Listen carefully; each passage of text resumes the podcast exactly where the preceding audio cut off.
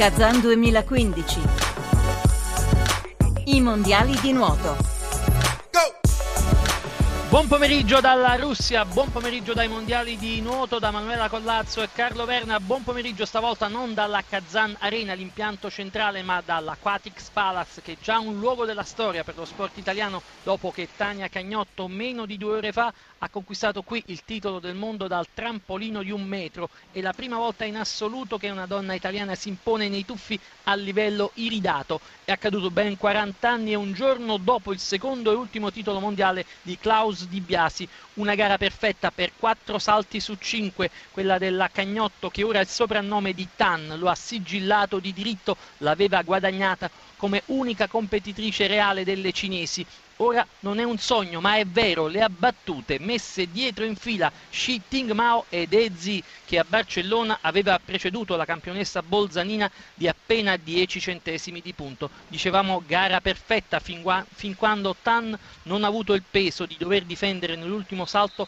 oltre 10 punti di vantaggio, 10,65 per la precisione. Il leggero errore in entrata c'è stato, ma non tale da consentire completamente la rimonta alle rappresentanti della Cina che non perdeva una gara femminile planetaria, mondiale o olimpica dal 2009. E questo dà proprio il senso dell'impresa che Tania sentiva di poter realizzare, leggera, brava, concentrata e tranquilla sul trampolino, poi sul podio l'abbiamo vista scaricare tutta la tensione, l'abbiamo vista in lacrime, le lacrime che avevamo già visto a Londra nel 2012, ma quelle erano di delusione per quel podio olimpico mancato, che è l'unica medaglia poi quella olimpica che ancora manca a Tania Cagnotto, che ha conquistato oggi qui all'Aquatics Palace l'ottava medaglia mondiale, ne ha vinte 25 a livello europeo, nessuna come lei nel vecchio continente.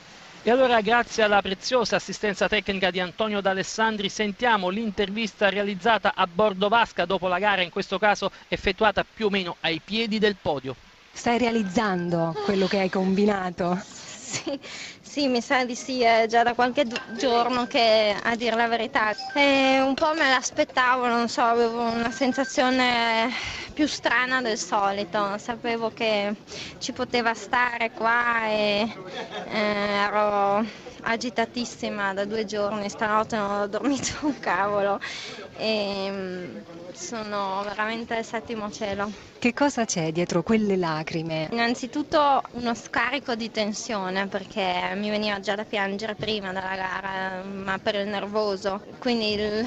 comunque fosse andata dovevo piangere per scaricare un attimo è andata veramente mm, come volevo perché lo speravo, ho sempre appunto messo mm, sullo stesso piano una medaglia olimpica con la vittoria di un mondiale, erano diciamo, uno dei miei sogni nel cassetto, quindi adesso sono veramente a posto con la mia carriera. All'ottavo mondiale sei riuscita a battere le cinesi, che sensazione fa? Che è uno sport veramente tosto, mm, ci vuole una pazienza, una testa, è, è, è dura, non è uno sport diciamo, dove riesci a ehm, scaricarti, ehm, cioè una gara è veramente una sofferenza micidiale, non impari mai. Che cosa ti ha detto tuo padre e se ti ha detto qualcosa oltre ad abbracciarti? Eh, non, non c'è stato un momento, ma mi ha bastato l'abbraccio e, e so benissimo quello che pensa, quindi non, non serviva a dire niente.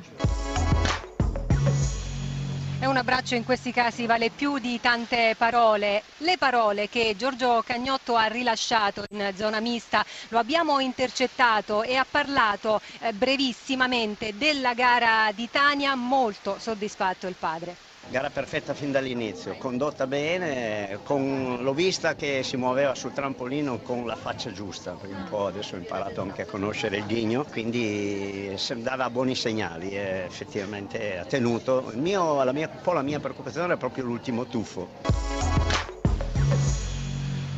Un titolo mondiale che Giorgio Cagnotto, pur nella sua brillante carriera, personalmente non ha mai vinto. Ne ha vinti due, come abbiamo detto, Klaus Di Biasi. Klaus Di Biasi. Anche lui abbiamo intercettato, Klaus Di Biasi era particolarmente estasiato dalla bellezza di Tania eh, quando si tuffava dal trampolino, l'ha vista crescere, capito stasera qui all'Aquatics Palace che Tania è davvero diventata un'atleta matura. Tania è bella, insomma, ha migliorato parecchio, eh, dopo mezzo avanti la partenza, il rovesciato lo alza moltissimo, infatti ci fanno i complimenti un po' tutti, poi è elegante, insomma, la rincorsa. Non tutti hanno una rincorsa così fluida, pulita, eh, in qualsiasi momento è da fotografare, diciamo. Era molto commosso. Che cosa c'è dietro quelle lacrime secondo me? Era tanto commossa. Sì, sì, è tutta sofferenza perché i tuffi, quelli che vediamo qui, eh, non è tutto lì, cioè la sofferenza sta a casa, quando preparano, quando si lavora in palestra, eccetera, alcune cose non vengono, bisogna migliorarle, bisogna insistere, insomma tutto quello che c'è dietro che fa la lacrima. Una giornata intensa ed in ordine di importanza dopo il, mm, la medaglia al titolo iridato della Cagnotto ci sta indubbiamente quello che ha fatto il 7 Rosa, il 10 a 9 stamattina nei confronti della formazione che ha il titolo olimpico, che detiene il titolo olimpico, le campionesse degli Stati Uniti, 4 gol della Bianconi, 3 gol della Emolo, una bella partita che ci racconta nei dettagli Manuela Collazzo. Roberta Bianconi, complimenti, davvero una grande partita, la tua in modo particolare. Grazie. Oggi volevamo fare una bella partita e ce l'abbiamo fatta. Io sicuramente eh, ho avuto comunque un ottimo aiuto dalle mie compagne perché devo dire che tutte hanno fatto il loro lavoro e l'abbiamo fatto tutte egregiamente, quindi non è solo la mia bella partita, è la partita di tutta la squadra.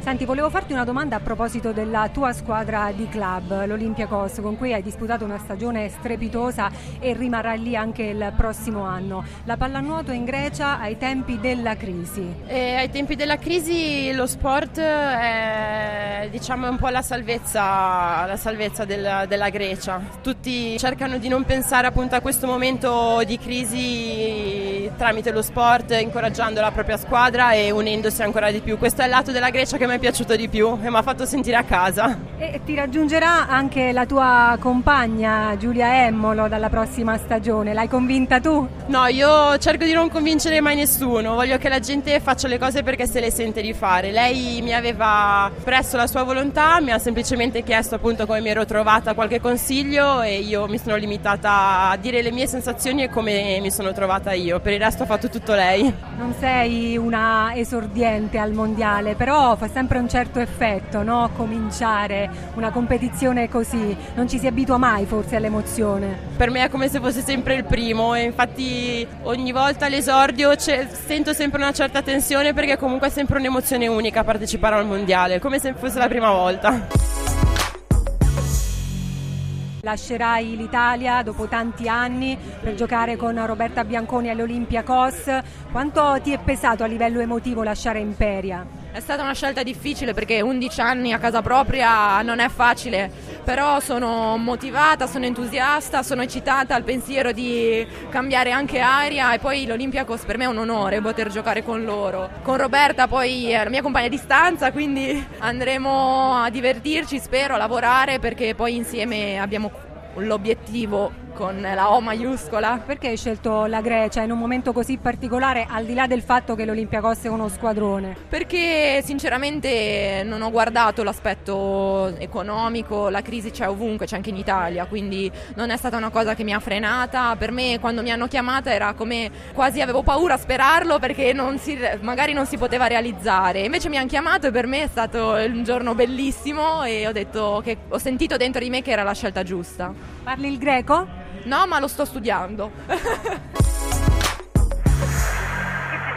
Torneremo naturalmente a parlare di pallanuoto anche nel corso di questa trasmissione, ma prima c'è da raccontare anche dell'altra gara molto attesa stamattina, la 10 km di fondo, perché la gara della 10 km è la più importante del fondo, perché è l'unica che si eh, disputa anche a livello olimpico ed erano in palio, oltre le medaglie, anche i pass per l'Olimpiade. In questo caso è stato agrodolce il eh, pass che è stato eh, conquistato da Rachele Bruni e qualche modo un po' più amara ancora complessivamente la conquista di questo pass da parte dell'Italia perché Aurora Poncelea aveva cominciato in testa questa gara, è stata al comando della gara delle 10 km per eh, circa 2 eh, km e mezzo fino alla prima boa, poi a un certo punto eh, si è fatta risucchiare, probabilmente ha preteso troppo da se stesso. A quel punto eh, Rachele Bruni che aveva fatto nel dire, gruppo, era stata nelle retrovie, aveva atteso, è riuscita ad emergere ed è stata lungo seconda, soltanto nel corridoio finale che portava al traguardo nel Kazanka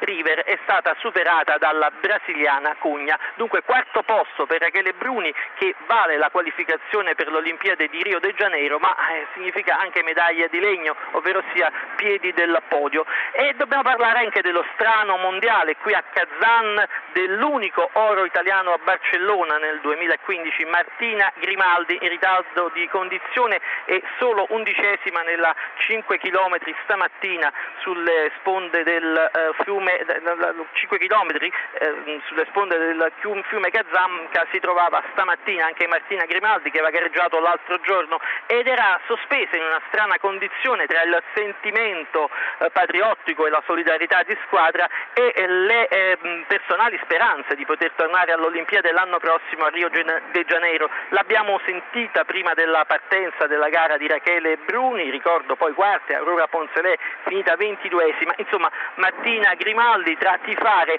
e gufare a causa dei regolamenti e prevalso come ovvio il politicamente corretto con qualche mugugno ovviamente sul regolamento. Ma sentiamo l'intervista. Martina Grimaldi, campionessa del mondo in carica della 25 km, non farai questa gara, quindi non potrai difendere il titolo.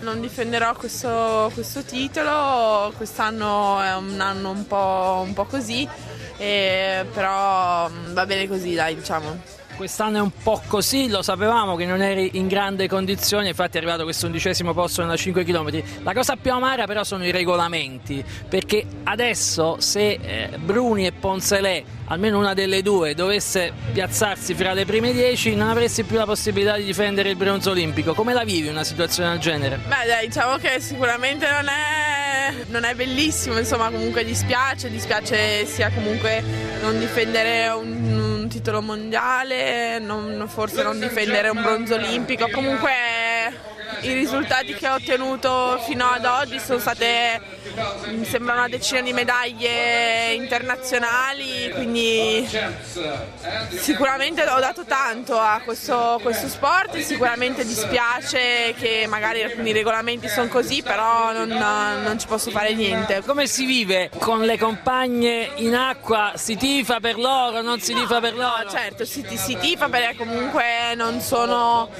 non sono una che eh, si, met, cioè, si, mette lì ad arrabbiata eccetera loro sono andati forti e come sempre gli faccio i complimenti a chi è andato, chi è andato più forte resta il fatto che se una si qualifica non hai più chance di andare a Rio lo so, sì, è così. La speranza è l'ultima a morire, come dicono. E io faccio sicuramente un grosso in bocca al lupo a loro e, e, vedere, e guarderò la gara. Dopo Luca Baldini e Viola Valli, che hanno fatto un po' la storia dell'affondo per quanto riguarda l'Italia, poi c'è stato Valerio Cleri, ma adesso il nome più importante è il tuo, perché prima il fondo non era all'Olimpiade, a Londra, ad Hyde Park, nella Serpentine, e c'è stato il tuo bronzo con quella volata splendida con la tedesca uh, Maurer battuta e preceduta da parte tua, quindi la gente si attende molto da te, come pensi di ripartire? Ma eh, io adesso penso di, di, prendermi un periodo un attimo di vacanza perché comunque dopo tutto quest'anno ne ho, ne ho bisogno. E di rimettermi lì fin dall'inizio lavorando e cercando di fare il meglio possibile ovviamente che, che riesco, poi ovviamente vedremo. Avevamo promesso prima di chiudere da Kazan di tornare a parlare di pallanuoto, di questo importantissimo successo del Sette Rosa sugli Stati Uniti dopo la vittoria già sul Giappone. È importante successo perché gli Stati Uniti sono oro olimpico in carica, era una sfida ovviamente molto temuta dalle azzurre che l'hanno affrontata con la giusta concentrazione, subito avanti le ragazze di Fabio Conti, grandissima prova di Roberta Bianconi e Giulia Emmolo, le due che abbiamo ascoltato in precedenza e che saranno compagni di squadra all'Olympiacos. Ecco una vittoria in salsa greca questa qui. Esattamente, quattro gol della Bianconi, un, tre gol eh, della Giulia Emmolo che abbiamo ascoltato anche eh, nelle nostre interviste realizzate, un gol realizzato anche da Tania Di Mario, il nostro capitano, un gol molto importante perché ha dato il vantaggio all'Italia proprio sul finire della sfida. E il nostro capitano è anche l'anello di congiunzione tra il Sette Rosa attuale e quello della grande epopea. Tania Di Mario è stata campionessa del mondo col Sette Rosa eh, di eh, Pierluigi Formiconi ed è stata anche campionessa olimpica ad Atene nel 2004, il traguardo più prestigioso, quello al quale tutte quante le nostre atlete ambiscono. L'abbiamo intervistata, sentiamola. Tania Di Mario, la più anziana del gruppo, soprattutto perché anello di congiunzione col Sette Rosa della grande epopea, si può ricominciare? Eh, Highlander. Ho avuto la fortuna di vivere due bellissimi momenti di questo Sette Rosa. Eh, si può ricominciare nel senso che si può iniziare. A livello mondiale, perché voi avete vinto a Eindhoven il campionato europeo tre anni fa. Siamo venuti qua per non essere paragonati a nessuno, vogliamo scrivere diciamo, una nuova storia in questo senso. La partita col Giappone però non fa testo perché è un divario tecnico estremo come dice anche il punteggio. Sicuramente però è un modo per cominciare. Abbiamo avuto la fortuna di avere una partita più morbida perché l'inizio di un mondiale è sempre complicato e noi diciamo che non siamo bravi in queste, quindi speriamo che abbiamo rotto il ghiaccio con Kazan in questo senso. Abbiamo parlato del vecchio Sette Rosa, ma io ho chiesto di parlare con te, col capitano, con la veterana, perché vorrei che tu ci raccontassi la differenza fra quella squadra e questa squadra. Allora, intanto mi preme dire una cosa che fino ad oggi non ho avuto la possibilità di dirla, che abbiamo lasciato a casa un pezzo di noi che è Alexandra Cotti e in questo senso siamo tutte molto dispiaciute e quello che stiamo facendo lo stiamo facendo anche per lei. E poi quello che mi viene da dire è che sì, siamo l'anello di congiunzione, però è bello riscrivere una nuova cosa. Un, voglio, un giorno voglio che loro siano ricordate per come sono. Dove pensate di poter arrivare in questo mondiale che ancora una volta non qualifica per l'Olimpiade? Il nostro obiettivo è fare del nostro meglio. Uscite da qua, che abbiamo fatto il nostro meglio, sarà già tanto e credo che potrebbe essere molto in alto. E intanto dopodomani per il 7 Rosa la sfida contro il Brasile, mentre il 7 Bello tornerà in vasca domani contro la Russia. E non si è concluso il programma odierno per quanto riguarda l'Italia, ricordiamo ancora una volta alle 18.30 la finale dai tuffi dal trampolino da 3 metri con i nostri Tocci e Chiarabini che sono passati col quinto punteggio. Ricordo anche che questa trasmissione, ancorché caratterizzata da difficoltà tecniche dovute alla Telecom del Tatarstan, nonostante i salti mortali fatti da Antonio D'Alessandri eh, che ci presta l'assistenza tecnica, questa trasmissione potrà essere riascoltata in, eh, su internet sul sito www.radio1.rai.it. Grazie per averci seguito. Buon pomeriggio da Kazan, da Carlo Verna e Emanuela Collazzo.